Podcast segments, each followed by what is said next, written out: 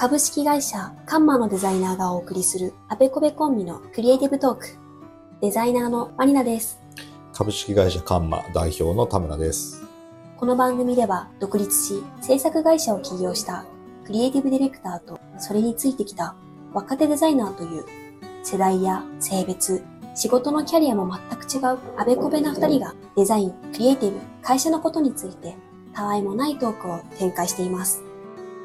あの、今日ね、久々の収録ですけど、はい、そうですね。あの、11月ね、今頭ですけどね、あの、ちょっとしばらく、うちがね、うちの会社が、あの、使ってるコワーキングスペースが、あの、改装中でね、2 そうですね。週間ぐらいね、あの、10月の半ばから終わりまでははい。ちょっと使えなかったんで、ずっとね、基本的にはもうフルリモートで、うちの社員ね、はい。全員やってましたけど、どうですか？フルリモート。でも私あの、うんテレワーク最高ですよね。大好きなんで、この上なく幸せでしたね。本当に。はやっぱリモートやってる時の一日とはい出社する一日って、もうなんか全然違うの？まルーティーンが。い。全く違います。あ、そうなの？えー朝の起きる時間とかも全然違う。いや、もう朝私もう本当、お前遅刻してんだろってレベルで。リモートの時は、はい。お前この時間に起きたら完全に遅刻だろみたいな。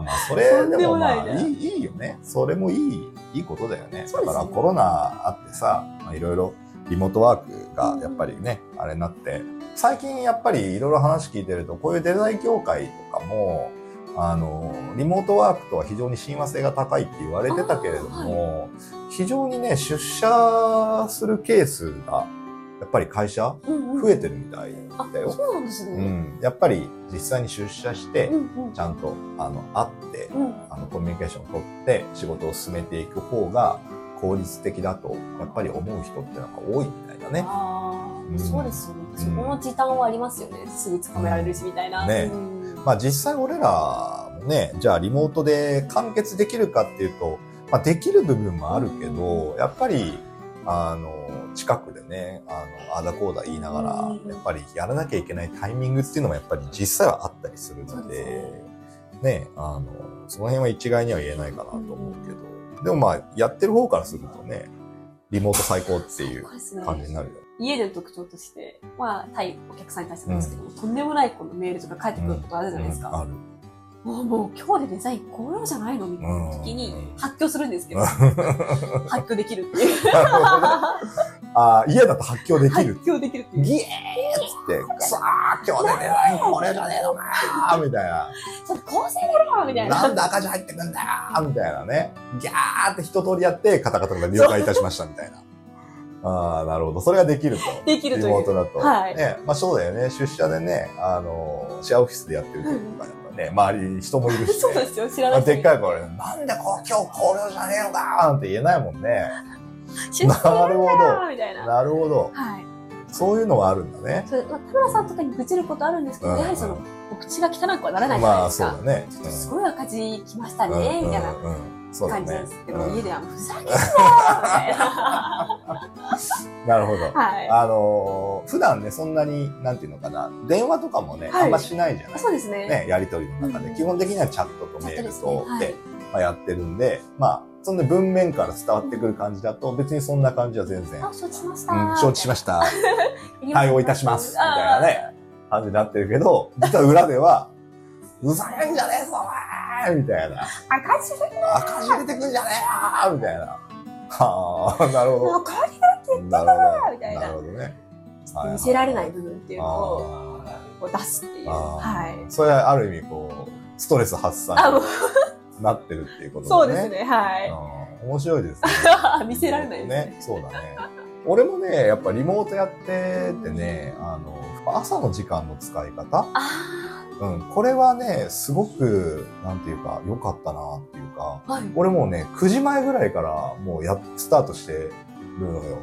で、いつも、だから、あの、俺は大体、あの、出てくるときは、まあ、子供を送ってったりとかいろいろあるんだけど、はい。まあ大体やっぱり8時半ぐらいには、まあ、あの、行ってきますって言って、こう出て、家を出てっていうことが多いんだけど、はい。まあ大体やっぱり子供を送ってったりする朝のルーティン変わらないので、はい。まあ起きる時間とかそんな変わらないわけですそうするとやっぱりもう8時半過ぎぐらいから、もうちょっと開くんだよね。で、やっぱその、うん。そう、朝の時間、やっぱりね、こう、ちょっとの脳がスッキリしてるというか、あいろいろやっぱりよく言うけどね、はい。クリエイティブなことを考えるなら午前中にやれとかってね、よく言うけど、なんかね、やっぱり全然違うのね、夜、夜中にダラダラやって、はぁ、疲れたとかって言いながら、カタカタカタカタやってる時に、なんか1時間ぐらいかかってるものが、朝の時間だとなんか10分ぐらいで終わるみたいな本。当ですよね。そんな感覚がね、やっぱりあるから、うんまあそういうね、朝の時間の使い方ってすごく大事だなって思うかね、今回。ありがたいです。社長がそのマインドだったら私たちはもう安心してテレワークできるんで。あそうです まあね、まあせっかくね、あの、ちっちゃい会社でね、はい少ない人数でやってるんで、あんまりそういうところにストレスはかけたくないなと思って制約ははいるんだけどね。はい。ということで、はい。第19回は、全く関係のない話ですけど、はい。やりましょ前回の18回の、まあ、違いシリーズですね、これは。う。ああ、はいはい。違いシリーズ。違いシリーズ前回はあの、ウェブデザイナーとグラフィックデザイナーの違いは何ですかそうですねっていう話でしたけど。はい、肩書きの違いだったんですけど、はい、違いシリーズ第2弾。第2弾。はい。LP とウはいェブサイトの違いはという。おほー。おほーおほーこれもまた似て非なるものだなというはい なるほどね。はいはい。でこれ、またまたまたまた私の体験談なんですけども、うんうんまあ、助手時代にうんうん。授業の一環で、うん。もちろんウェブサイトを作るっていうのは大前提であるんうん。ですけども、うん。うん。LP を作るっていう授業もあるんですね。あこーれ全く別の科目として立てられるんですえけども、で、じゃあいざスタートするじゃないですか。うん。うんまあ、さらっと先生説明はするんですけども、実際作業していくとみんなこんがらがってきちゃって、うん。え、LP 作ってんだよねみたいな。うん。なんでこんな複数枚ページあんのみたいな。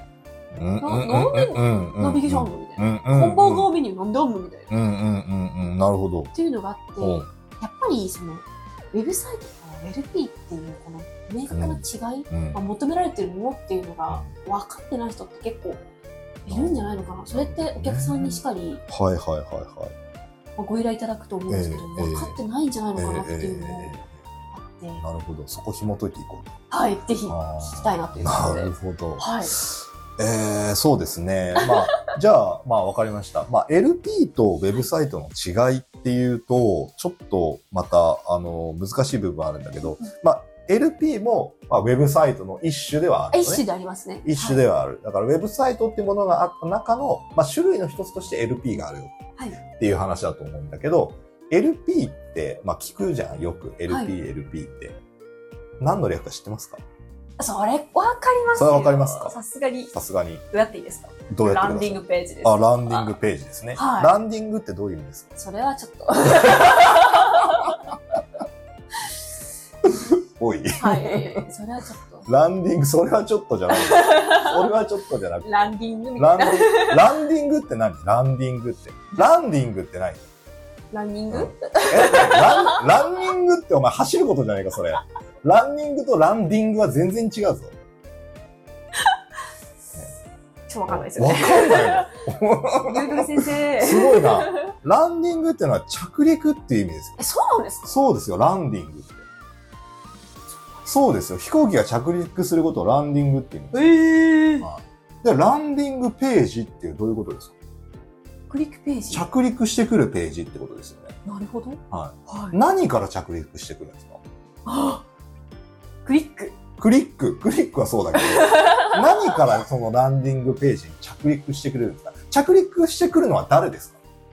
お客様。お客さん、ユーザーだよユーザね。何から着陸してくるんですか？何から、なるほど、ページかはいら、広告とか。広告とかですよね。はい。バナーとか、はい。い、ろんな広告、ウェブ、詳しくはウェブで、ウェブページは、はい。詳しくはこちら、みたいなとか、はい。検索して、広告出てきますよね。リスティング広告とか、なんとかかんとかは、あの、なんとかで、とかっていうのを、全部、それをランディングさせていくんですよ。わー。ね。いろんなところから、そのページに。はいだから、ランディングページっていう。ええそれを知らなかった。ええ 本当には、いちょっと、お願いしますよ。もちろんその、目的っていうのは分かってま分かってますよね。うんまあ、名付けられた由来っていうのは、まあ、知らなかったですよね。ね皆さん、あの、こんなもんですよ。こんなもんですよ、皆ね、皆さんって。はい。そう、だからそういうちゃんと意味みたいなものっていうのを理解すれば、はい。何なのかっていうのがおのずと分かってくるっていう話でね、はい。これ。なので、ランディングページっていうのは、いわゆる広告のプロモーションとして、はい。いろんな媒体で広告を打ちますよね。はいいろんなキャンペーンやなんや広告打った、そのそこからバナーやりなんなりからランディングしてくる、うんそこに着陸してくるページ。なんですよ。はい。で、そこで何をやるかっていう話だよね。はい。えっ、と、例えば、商品の宣伝をする、うんうんうん。えーサービスの告知をする。はい。えー当然、いろんな、えーサービスやらうん商品やらっていうのは目的がありますよね。はいコンバージョンと呼ばれる目的が。それは何ですか、コンバージョン。えー ?LP に対してのコンバージョンって何ですか？見られた率。え？え 違う、顧客率。あ、何でしたっけ？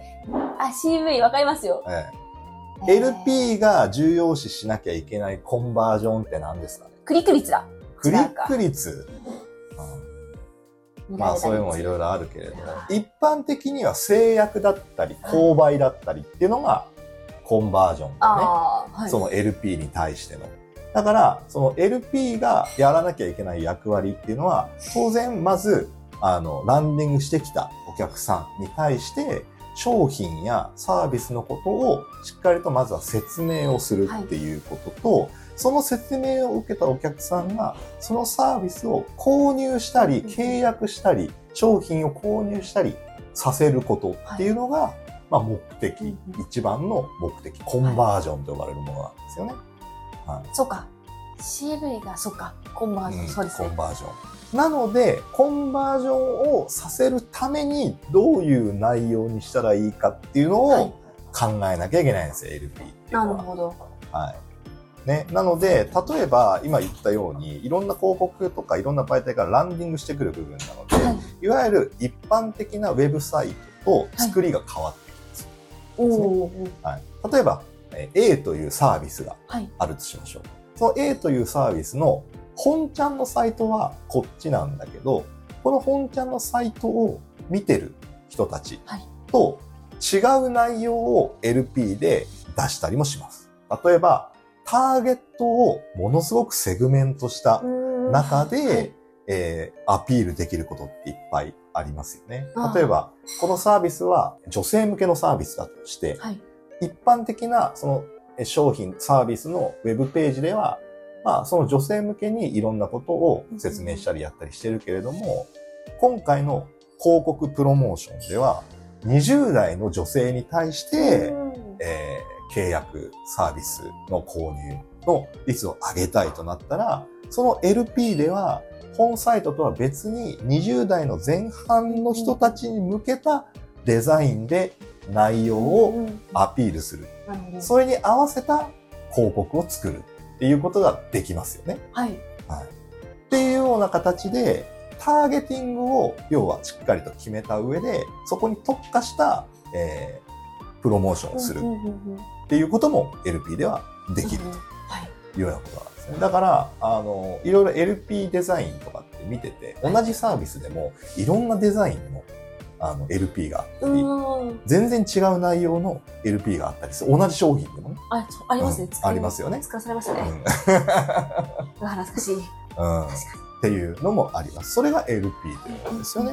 だからその LP っていうもの以外にも、当然、ウェブサイトね、いろんな種類がはいありますけれども、ちょっと思いつく限り上げてもらっていいですか？ウェブサイトの種類ですか？コーポレートサイト。ああ、はいはい。そうですね。EC。ああ、はい、そうですね。温度メディア系。おー、ありますね。ブランディング系のなんていうんですかね。うん。うん、ブランディング系のサイトね。あと何？まあまあ、でも結構出てきた方が何ですかよかうん出てきた方だと思うけど、それとはやっぱり、ちょっと毛色が違うのが、やっぱり LP あ、ですよね。そうですね。全く違いますね。例えば、その、企業のコーポレートサイトっていうのは、当然、その企業をアピールするため、はい企業の顔としてのコーポレートサイトっていうのはもちろんあるじゃないですか。はい。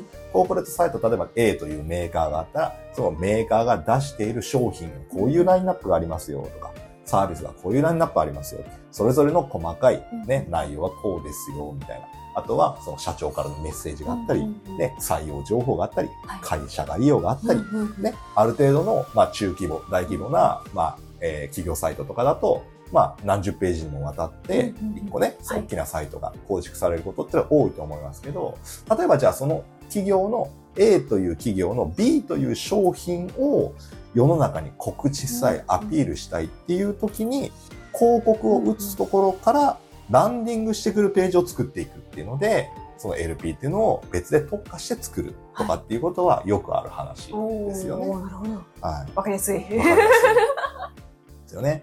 だから、えーまあ LP のね、あの、一つ大きな特徴として、えーボタンが多い。購入先はこちら。あ、しつこいでサービスすね。はこちら。とかね。ごあの、新規登録はこちら。とかね。そういうのはいっぱいありますよね。それはなんでかというと、えー普段のウェブサイトとは違って、やっぱその LP の中ではうんうん、コンバージョン、さっき言った、うんうん。こう、えー商品の購入だったり、サービスの制約だったりっていうことを、やっぱり一番に求めていくページなので、そういう風なね、遷移していくボタンっていうのは、まあ、いっぱいあったりとか、ブロックごとにあったりとかね、うんうんうん。うん、しますし。だそういう意味でも、やっぱり LP っていうものの考え方と、普通の、いわゆるコーポレートサイト、EC サイトね、そういった部分のウェブサイトの作りの考え方っていうのは、まあ、全く違ってくるよねねっ。ていうことですね。あはい。あ、わかりやすい、早速。説明の仕方でいいかな これだったら多分作っていく人たちはうん。わかりますね。わかりますかね。何を目的として作っていくのか。はいはい。本当にそんな逃げる人いるのかよ、みたいうんな。そうですね。はいはい、そうですね。なので、ウェブページを作っていくって、ウェブサイトを作っていくときに、まあ特に LP なんかは顕著にやっぱりあるんだけれども、はいあの、要は効果測定をしていくっていうことになるよね。はい。その、例えばじゃあ、えー見られているね、ページビュー、ね、閲覧のページビューだったりとか、そこからちゃんと、それこそ今話をしていたボタンはい。をクリックできてるかっていうね、クリック率だったり、ね、遷移率だったりっていうものから、じゃあどのくらい商品購入されたのかっていうね、コンバージョン率だったりとかっていうふうに、全部数字ではい。出るんですよ。ね、それがやっぱり、その、アナログとデジタルの、やっぱり一番大きな。違いで、もう逃げも隠れもできませんっていう話。目に見えてわかる。ですよね はいなので、LP っていうのはやっぱり広告の一種だと俺は思っているので、はいそこをやっぱりターゲティングとうんそのコンバージョンっていうのをしっかり明確にして作っていかなきゃいけない。そのためにじゃあどういうコピーで、どういうビジュアルで、どういう訴求をしたらいいのかっていうのをちゃんとまず設計をしないといけないっていうところから、やっぱり入っていかなきゃいけないかなっていう気はしますよね。懐かしい。すっごく LP 作らされた曲があって、それこそまあコピーの違いバージョンもあるし、色違いバージョンもあるし、うん。あの、商品メインか、うん何ですか、タレントさんメインかみたいなのうんで、作らされた曲そうだよがあって。ね。だから LP でよくやるのは AB テストって言ってね。あ、そうですね。うんコピーとかね、はいまあよくそれバナーとかでもよくやるんだけど、コピーね、A というコピーと B というコピーで、どっちの方がクリック率が高かったかとかね、遷移率が高いかとか、今言ったみたいに商品訴求がいいのか、はい。タレントでのブランド訴求がいいのか、それによってどのぐらい違うのかとかね、そういうこともいろいろやってったりして、数字を出していく。あ、懐かしい数字出すのはめちゃめちゃあの営業さんのテーブル囲んで、バーって紙に AB テストの結果並べられてはい、はいはいクリック率、うん。なんとか、閲覧こんなだったみたいな。うん。じゃあこのバナーはどっから来てるんだうん。みたいなことがある。そうだね。あー難しかった。やっぱそういうね、ところも含めてはい。LP っていうのはデザインをしていかなきゃいけないので、うんなんか普通のコーポレートサイトとかね、いろいろ、あの、なんていうの、階層があるサイトを作っていく考え方とは、やっぱりまたちょっと違うのかなっていう気はしますよね。バナー一つにとっても違うしね。これってお客さんからうん依頼されるときに、うんそれは LP ちゃうやみたいなのがあるんですか？うん、あ、ありますよ。だから、あのーなんていうのかな、そこの意味、まあ、あなたも意味わかんなかったと思うけど、はい LP ね。意味をちゃんと理解してない人ってのは非常に多いです、LP に関して。一枚もののページのことを LP って言ってる人もいっぱいいるからね。お、なるほど。それは商品訴求ではないものに。ないものに対して。だから普通に一枚もののページってあるじゃないですか。で、それを単純に LP と呼ぶ人もいっぱいいて、えーえじゃあこの LP 作ってから、じゃあこの LP はどこから遷移されるんですか？要はどこからランディングしてくるんですか？っていう。LP ってランディングページだから、何からランディングしてくるんですか？って、広告の、えっと設計どうなってますか？とかっていう話をしたときに、え、人はめちゃめちゃ多いです。そんな入り口ないよ、みたいな。ないよ。ええー、なるほど。うん。なので、あの、こんなこと言うとまたあれかもしれないまあ場合によってはカットではい。あの、ウェブサイトって作ったらみんな見てもらえると思ってる人が多いんだよね。深いない、その言葉。カットできない。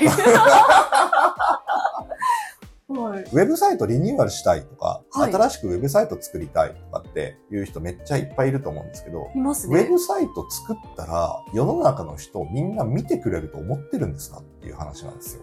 ウェブサイトリニューアルします。はい。リニューアルして、えっ、と、ページビューを、あの、旧サイトからリニューアルしたことによって120%アップさせたい。それをなんか目標にしてやりたい。うん。それリニューアルしたらそれ叶うんですかね？みたいな。リニューアルしただけでそれ叶うんですか？そうですよね。何にも知らないで、裏でカチャカチャってやられても。リニューアルしましたって、あの、サイト作り直したら、それ全員世の中の人知ってくれるんですか？っていう話じゃないですか。わうん、それを考えてない人がすごく多くて。リニューアルばかりが先そう行してしまってそうそうそうみたいな。ちょっと話それるかもしれないけど、あの、LP しかり、そのリニューアル云々とかもしかり、あのね、リニューアルしたり、LP 作ったりっていうのは、それやってくださいよ。それ自由ですうん。やりましょうよ。それをどうやってアピールするんですか？告知するんですかっていう、広告設計の方がすごく大事なの。ああ、なるほど。うん。だから LP とセットで広告の提案をしなきゃいけない。LP だけでは完結しない、うん完結しないんですよはいだから、1枚もののページ作ってくれとかって言われることすごく多いんだけど、それを LP っていう人もいっぱいいるんだけど、それは LP じゃないんですただのキャンンペーンページだったり、あの、ただのウェブサイト、はいウェブページって言うんです、それはっていうのはすごく多いですね。LP って言うんだったら広告の設計持ってこいって話なんですよ。どっから打ち出したいんだよ、みたいな。うんうんうん、なるほど。はい。っていうふうに思いますよ。あ、じゃはい。ちょっとごめんなさいね。黒田村出ちゃいました。あ。珍しい。珍しい。珍しい。黒田村出ちゃいましたけど。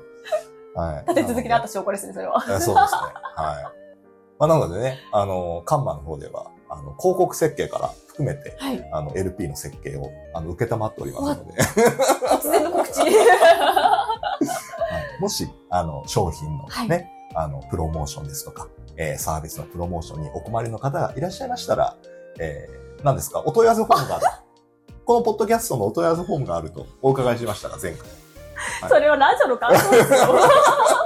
田村さんえ DM の方に。ー私の方の、あの、X の DM に送っていただいても構いませんし、あの、最近この商品ね、作ったんですけど、どうやってプロモーションしていいかわかりませんとか、ね、広告ってどういうふうに、ウェブの広告ってやったらいいんですかねとか、SNS でどういうふうに告知したらいいのかわかりませんとか、ね、これをどういうふうにね、アピールしているのかわかりませんというお困りの方いらっしゃいましたら、えぜひご連絡いただければと。ぜひ田村の方に。え 私が一からね、LP とは何ぞや。ね。あの、この回を聞いていただければ 大体 LP ってわかりますから、はい、そこプラスね、広告っていうところをそうですね。ヒアリングしながら。はい、ウェブ広告もいっぱいありますからね。はい、ウェブ広告の担当をしてましたよ、私、前職でね。いろいろやってましたけど。はい、まあそういうこともね、あの、ご提案できますので。あと、えここから まさか告知にえまずはご予ん。算を、まずはご予算とスケジュールから、あれあれあのヒアリングして、はい。あれですね、ハッシュタグ PR つけなきゃいけない。あ、そうですね。あ、失礼しました。すいません、自社媒体なもんで。じゃあ、みたいなはい、ので。自社媒体なので、これ、えーいいかなと思って、すみません、ここぞとばかりに。なんで、まあ、そういうちょっと、まあ、それは冗談ですけど、あの、やっぱりね、お客さん側でもね、まあ、そういうところって、あんまりこう、意識してないというか、うん曖昧な人ってすごく多いと思うんですよ。はい。まあなので、そういうのをしっかりと理解して、あの、広告活動、プロモーション活動やってらっしゃる企業っていうのは、やっぱり強いよね。あうん、アピールもうまいし。うん、そこやっぱ曖昧になってるようなところっていうのは、やっぱりいまいちプロモーションの成果が出ないとか、あうん。そういうことにやっぱりつながっていくんで、ちゃんとやっぱりそこを理解した上で、やっぱりやっていくっていうことが、まあ、最終的にはハッピーなのかなっていう。うん。私的には、このテーマはうん、どちらかというと、そのデザイナーさん、新人デザイナーさん向けとか、うん。学生さん向けに流そうかなと思ったんですけど、企業向けになっちゃった。企業向けありましたね。え、でもこれって、すごくや、でも企業さん本当そう大事ですよね。うん、大事だと思う。分かってないで進んじゃって成果を得られないってことですもんね。そうそうそうそう。それやっぱ、だから、あの、目的、うんあの、がやっぱりしっかりとできてない、あの、お仕事をしててね。まあそこも含めて提案していかなきゃいけないんだけどね、うんこっちもね。はい。あの、そこがやっぱり非常に曖昧になってることってすごく多いので、まはい。あ、最終的な結果って、やっぱりサービスの購入だったり、うん商品の購入ね、ちゃんとその会社、企業の売り上げが上がることっていうのは、プロモーションの最終というか、まあ、一番の目的じゃないですか。はい。ね。だから LP のための LP を作るんじゃなくて、うんうん。ちゃんと、やっぱり、その、商品を購入っていう目的を、ちゃんとね、あの、デザインしていくっていうことが大事なんだろうなっていうなのは、やっぱりやってて思いますし、ね、るほどです。はなんか、それは私たちもよく知っておかないと、逆に言えば曖昧なお客さんが来ました。しっかりそこをアプローチ。っていうのをしてあげられないっうん。てことでもあるってことですそう。いうことです。はい。だからそういうのをきちっと分かってる人はいいんですよ。はいお客さんでもね。うんうんしっかり分かってる人はいいんだけど、そこを分かってない、やっぱり依頼の時には、やっぱりそれってじゃあどういう目的でやるんですか、うんこの商品の特性ってどういうところですか？とか、やっぱり、あの、そういうヒアリングっていうことがやっぱりすごく大事なので、そういうことをしっかりやって、情報をこっちもインプットしていかないと、うん本当に表面的な、表層的なデザインにしかならない。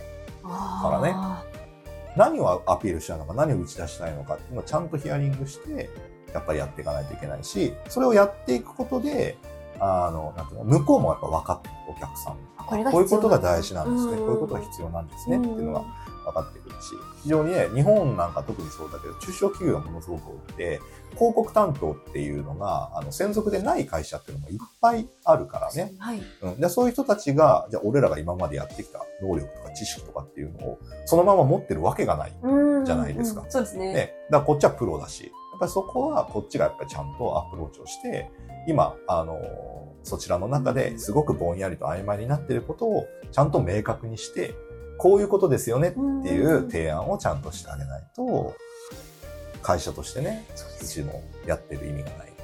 ね、はい、わかりました。じゃあ作ります。はい、いくらでするっていうんじゃ、成果が出ないから。うんうんもう一回ご依頼しようってはならないですよね、そうそうならないねうんうんなんか今、私は結構デザインうんばかりこう今、目を向けてるというか、うんまあできてないんで、レイアウトとか、うんそういう面にばかり最近は目を向けがちだったんですけど、うん。私のゴールってデザイナーじゃないなっていうのもあるので、そういう、なんていうんですかね、ものうん。ものの考え方というかねそうで。すね。これはディレクターさん。うん物の見方ねそう。それはもうディレクターはしっかりそういうことやっていかないと。そうですよ。う知識持ってないといけないなって。そうだよ。ただ単に。ランディングって何ですか？って言ってる場合じゃないんだよ。確かに。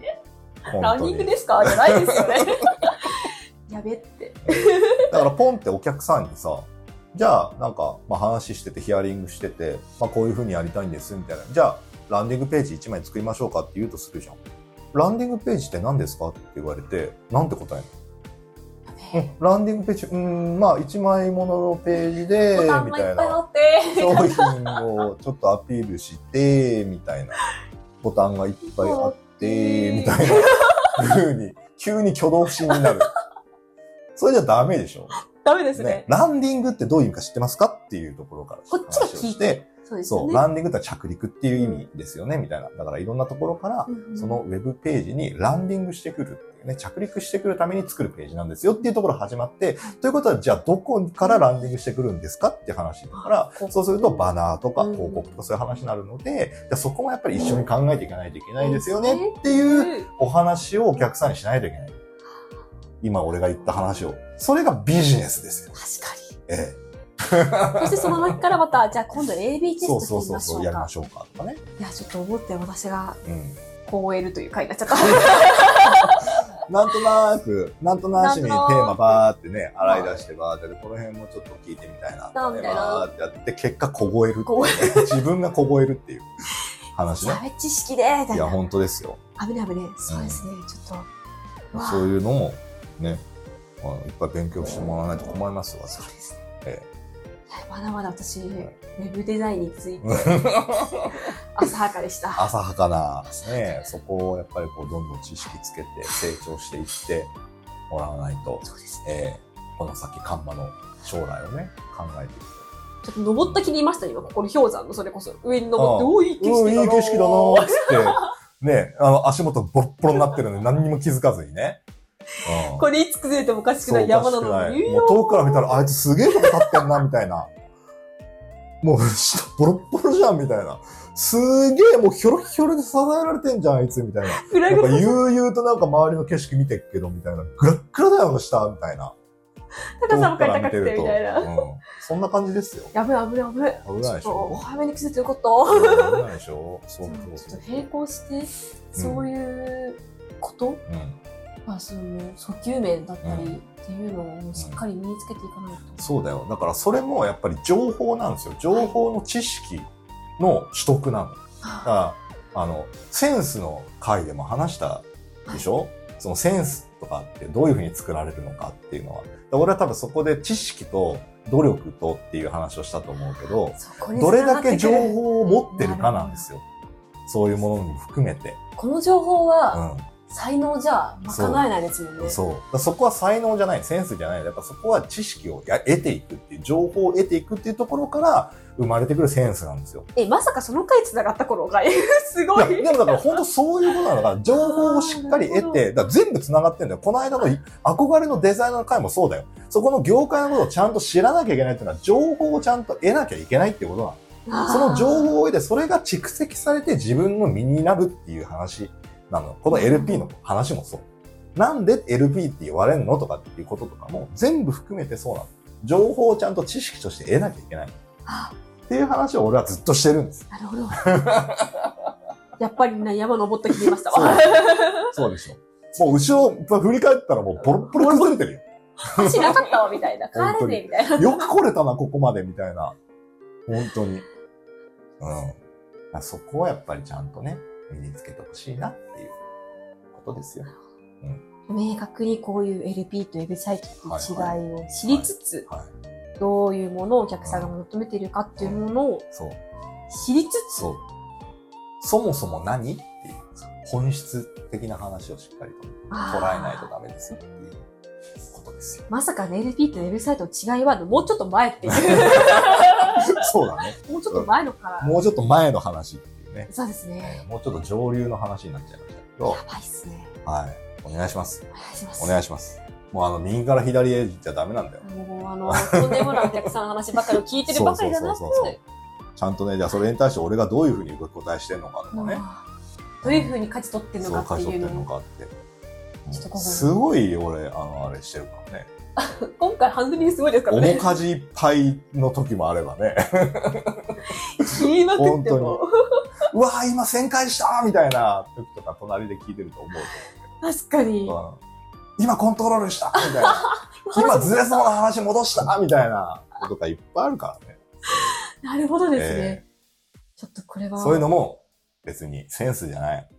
情報と知識の問題ですよ。何十年もで、培ってやってきたきたことものの中で、ね。うん、経験というものを今、そうです存分に活かしてるというそうでことですね。す。はい。ちょっと、ほら、もう流れてる流れてますね。やばい。エビとウェブサイトの違いという、はいまあ大きな違いっていうものは、わた今学んでる子たちも、うん。また企業の方も、うん、そうですね。ブランディングで迷ってる方っていう向けに作ってはいたんですが、はいはいはいはい私もちょっと、もうも一回、う、うん、考えて、この業界の見る必要があるんじゃないですか。について考えるいい機会になりました。はい。ちょっと、は あ息切れするんで終わります。はい。まあちょっと、よければまた次回もはい。勉強のためにぜひ、あはい聞きに来てくれるとはい嬉しいです。はい。はカンマのデザイン部でお待ちしておい。ります。はい。お待ちしてます。ありがとうございました。ありがとうございました。